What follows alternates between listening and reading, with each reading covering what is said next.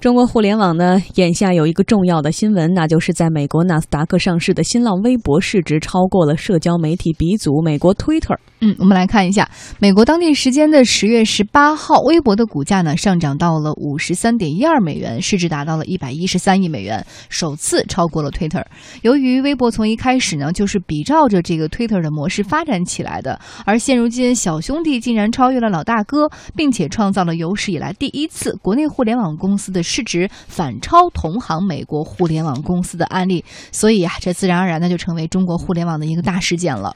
微博股价高涨与本身的亮眼业绩是密不可分的。新浪微博发布的今年二季度财报显示，截止二季度末，微博的月活跃用户呢为二点八二亿，连续九个季度保持百分之三十以上增长。那么总营收呢达到了九点二七亿元，同比是增长百分之三十六，盈利呢同比增长百分之二百四十六，比华尔街平均预期呢高出了百分之五十以上。嗯，曾经在二零一三年的时候，当时这个腾讯的微信崛起哈。新浪微博一度被认为要走下坡路了，很多微博的老用户也是纷纷转向了微信。但是事实证明，微博的用户数量其实是在进行着一个快速增长的。互联网评论人兰溪告诉天下公司说，微博的这些新用户呀，主要是来自三四线城市。他在三四线城市发展的非常迅速啊！你要知道，你在三四线城市，如果你没有这样一个网络平台，你光是通过微信的朋友圈，就是跟你的。朋友相近的人获得谈资会非常少的。当前的中国人获得谈资就两个地方嘛，一个是微博，一个电影啊，因为这两个是没有边界的东西啊。一个农村的人，一个小镇的人，他也可以用微博，也可以去看到最新的电影。在这情况下，他有谈资，他能够去跟随这个世界的潮流。他觉得我们大家生活在一个同样的一个资讯的水位里面，导致这个微博它在这个用户的扩展层面走得非常迅速。可能你如果做市场调研的话，看得很清楚，就是说它的老用户啊，资深用户可能说或者微博的发展不太满意，啊，觉得他这样是不对的，啊，但是你说从更大众化的方式来说的话，哎，好像微博它真的是能够取代一些门户它以前的一个作用，就我能够上来看新鲜事儿，能够看到现在世界为什么这么热闹，那导致它的这个 MAU 就是月活的用户数量一直在增长。啊，用户的增长就导致它广告的收入，那那一定是成正比的，它的股价往上升，这个也是一个非常合乎情理的一个事情吧。自媒体人兰溪说呢，扶持了中小微计划，强化了微博平台依靠内容吸引用户的能力。同时呢，微博与演艺明星的良好关系也形成了强大的流量聚拢效果。一二年、一三年那会儿，因为开始打击大 V 嘛。我觉得这个事情对新浪微博来说是个因祸得福吧。大 V 打了之后，但是微博又要维持它的热度和话题，所以就开始被迫去扶持一些中 V，就是各个专业领域的，比如说医疗啊、健康、科技方面的这个用户，反而就造成了一种百花齐放啊，导致用户的体验有一定上升。然后这是其一，其二就是说，它对于娱乐圈的这个争取是非常不错的，这也是新浪它一贯的传统嘛。从他的博客时代，从他的新闻时代，就是说他跟明星的关系一向很好，啊，他跟明星就是一个没有利益捆绑，但是互相都比较信任的一个关系。所以到后来我们看到王宝强啊，或者说张靓颖啊，这个事件每次发酵啊，都会在微博上形成非常大的流量的聚拢的效应。嗯，我们来关注一下京邦咨询的董事长薛中航，他就认为说，微博目前的盈利模式呢是类似于百度，而百度今年以来遭遇挫折，也给了微博的崛起创造了条件。在今年四月份的时候呢，我曾经比方过，如今的互联网信息高速公路上，百度是设置了一个又一个的收费站，只是花钱最多的可以在最前面享受最大的曝光和浏览量。而大家不可能不知道的是，新浪的盈利模式也是同样如此。在微博的利润组成当中，有很大一部分来自于用户支付的内容推广，也就是说，通过付出更多的钱，我可以想让我的商务广告被更多人看到。在魏则西事件之后呢，百度一度声望跌至冰点，而百度曾经也出于谨慎的考虑呢，关闭了大部分的竞价广告，这在一定程度上反而推动了新浪微博的发展，因为在此之后，新浪微博反而成了一个性价比最高的商务入口。在高科技领域，企业之间紧密合作，甚至包括控股、收购等等，往往呢也是企业获得额外资源、取得市场竞争优势的一个重要手段。二零一三年，阿里巴巴入股微博，并开展了战略合作。近两年来，微博利用网红直播等形式增加新用户，黏住老用户。薛中行说呢，阿里与微博的合作完成了生态链的闭环效应。二零一六年有个特别火的名词叫网红，意思就是说知名网红。通过自己的粉丝和流量，可以转化为实实在在的利润。而大家会发现，所有的网红孵化平台都是在新浪微博上孵化的，而不是微信，因为微博是一个开放流量入口，通过在微博上付费购买粉丝和曝光度，积累粉丝群体之后，直线上升流量，导到网红自己开的淘宝店。所以说，新浪微博和阿里算是一个携手完成了这个生态链的闭环。好的，一段广告之后，我们来一起点评微博这个话题。我爱你，够宅吗？比信不不硬币。만스니스위만比참다的。나철아가 사랑해 요。 我爱你，华夏保险，珍视每一份厚爱，让华夏充满爱。华夏保险。南华期货二十年专业经验，现货企业的期货管家。 世界前行的力量来自对创新的不懈坚持。全新一代迈腾由内而外全面创新，引领同级精英座驾新典范，领创如你。详询四零零八幺七幺八八八一汽大众。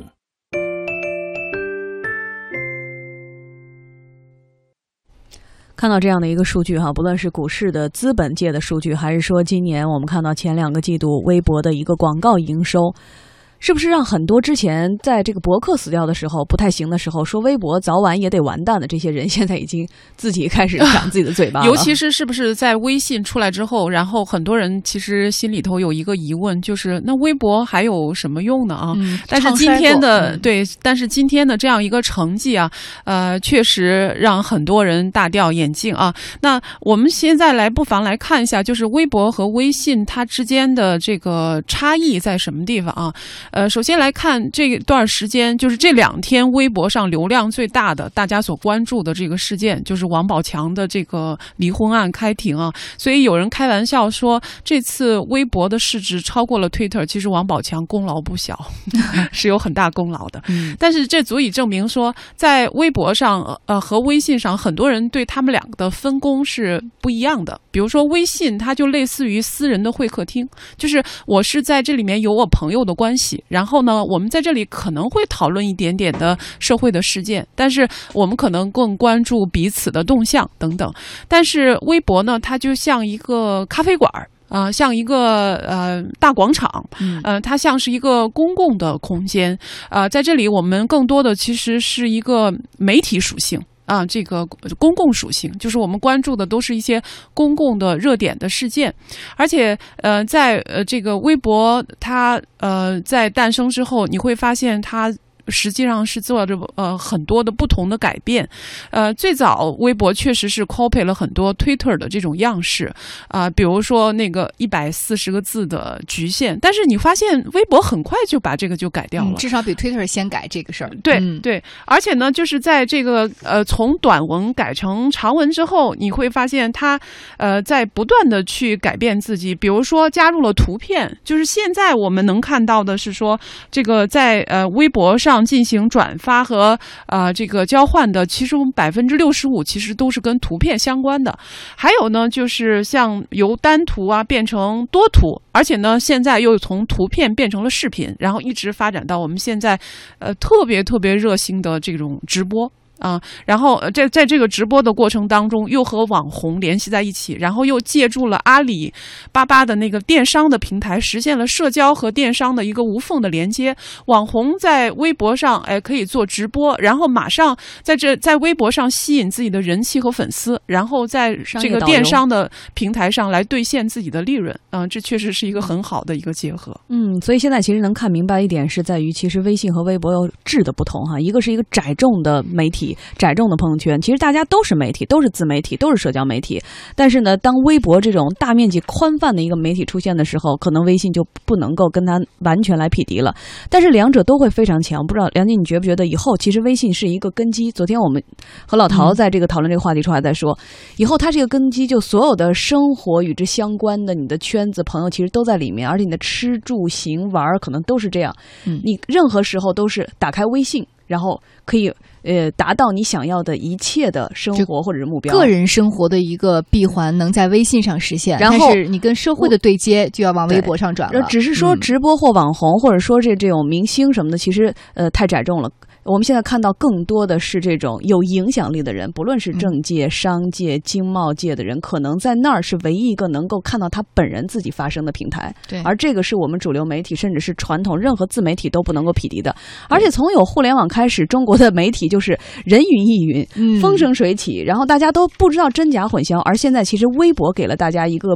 辨存真伪的一个平台，所以它的价值现在特别的凸显。嗯，然后呢，这次我们这个话题是讲到微博和推呃微博和 Twitter 的相比较，微博你看借助了本身有很多的改变，又借助了很多外界的势力哈，形成了自己的一股力量。但是 Twitter 其实也是它的下滑导致了这样一个水平的出现了失衡状况哈。来看看这个 Twitter 的情况吧。呃，刚刚我们提到在国内啊，微博是发展的风生水起，而 Twitter 在美国那边对于用户的吸引力，即便是鼻祖，但是吸引力却在减退。它的平台上的活跃用户增量不大，而且数据显示，一六年第二季度 Twitter 的月活数才仅为三点一三亿人，同比增长百分之三。嗯，互联网评论人兰溪就说中啊，说和 Twitter 相比呢，微博显然走了一条更加正确的道路。推特现在股价它上不去，主要是因为内部的管理会有些问题啊，包括在西方互联网，他们被 Facebook 这个大的流量黑洞吸的太多了，啊，导致推特它本身的特色和用户的停留时间被变相的缩短了，所以导致它的股价一直有低迷。同时，它现在又在卖，啊，一个企业当说当它的创始人说我要把这个公司卖掉的话，不可能涨的，它是有一些很多重的原因在这里面。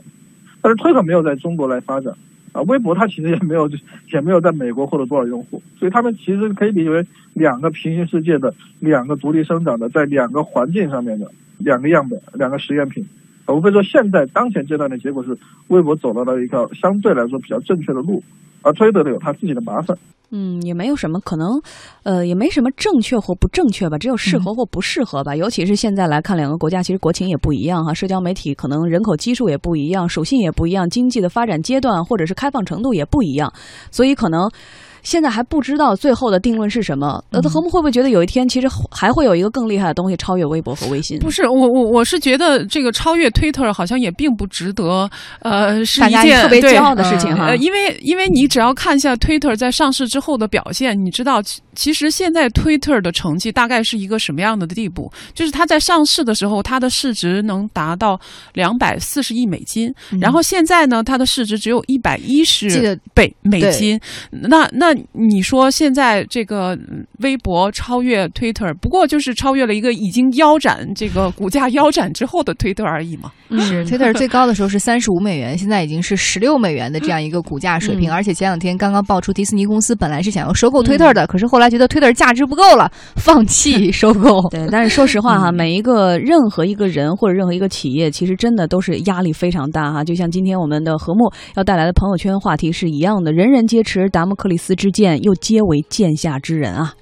啊、呃，好，今天的朋友圈实际上是来自于呃信息专家涂子培先生微信公众号的一篇文章，人人皆持达姆克里斯之剑，又皆为剑下之人。让我来给大家描述这样一个场景吧，就是在二零一五年的七月，洛杉矶有一场球赛，前排坐着一对夫妻，后排坐着一对姐妹，这两排人其实是素不相识的，但是坐在后排更高位置的姐妹们发现呢，前排这个。呃太太正在用手机的这个键盘上敲打一条暧昧的短信，其内容呢表明她已经出轨。姐妹当中的一个人立刻掏出了手机拍下了这个过程，然后在呃球赛散场的时候，他给那位先生递了一张纸条，呃上面写道说：“你太太有外遇了。”我看到他给一个名叫 Allen 的男人发短信，我们拍下了这个照片，以防止他删除。短信，半个小时之后呢，这位先生联系了这对姐妹，并索要了照片。呃，类似的这种呃出轨的信息是被路人所撞破，居然还不是孤立。二零一四年十二月的时候，有一位女孩在观看底特律雄狮队的足球赛的时候，有一位男性和他的怀孕的太太坐在前排。这位女孩呢，也目睹了该孕妇和一个名叫 Jason 的男子发暧昧短信的过程，掏出手机把它拍了下来。随后。后给那位不幸的先生也是同样递了纸条。那么，就是今天的这个世界，每个人就是不仅是公众人物的一言一行都可能被电子设备记录变成数据，然后用极低的成本和极快的速度被复制、分享和传播。那么，电子设备的普及呢，赋予了人类一个强大的数据的记录的能力，而且是直接赋予给给了每一个普通的个人。你可以记录，你也可以被别人所记录，万事皆可记录，人人都被赋予了能力。越先进的技术，其实越越意味着越强大的记录的能力。泰戈尔呢曾经吟诵过这样一句诗：“天空没有翅膀的痕迹，而我已飞过。”这句诗歌实际上是对过去所有时代的写照。但是时代裂变，今台今天呢，一台最普通的智能手机，啊，也能随时随地的录制声音、图像。视频甚至现场直播，所以记录不再是少数人的权利，记录的规模正在不断的扩大。这是一个人人都是摄像师，人人都可以成为记者的时代。随着记录成为一种举手之劳的便利，个人能力的边界也在不断的拓展。今天，谁都可以拿出手机，把正在发生的事情和稍纵即逝的瞬间变成数据。这是一种能力，就像人人皆持达摩克里斯之剑，而人人又皆是是。剑下之人，这是大数据时代和以往的一个时代的一个本质的区别。这将不仅仅改变人的行为模式，还将深刻的影响社会的治理。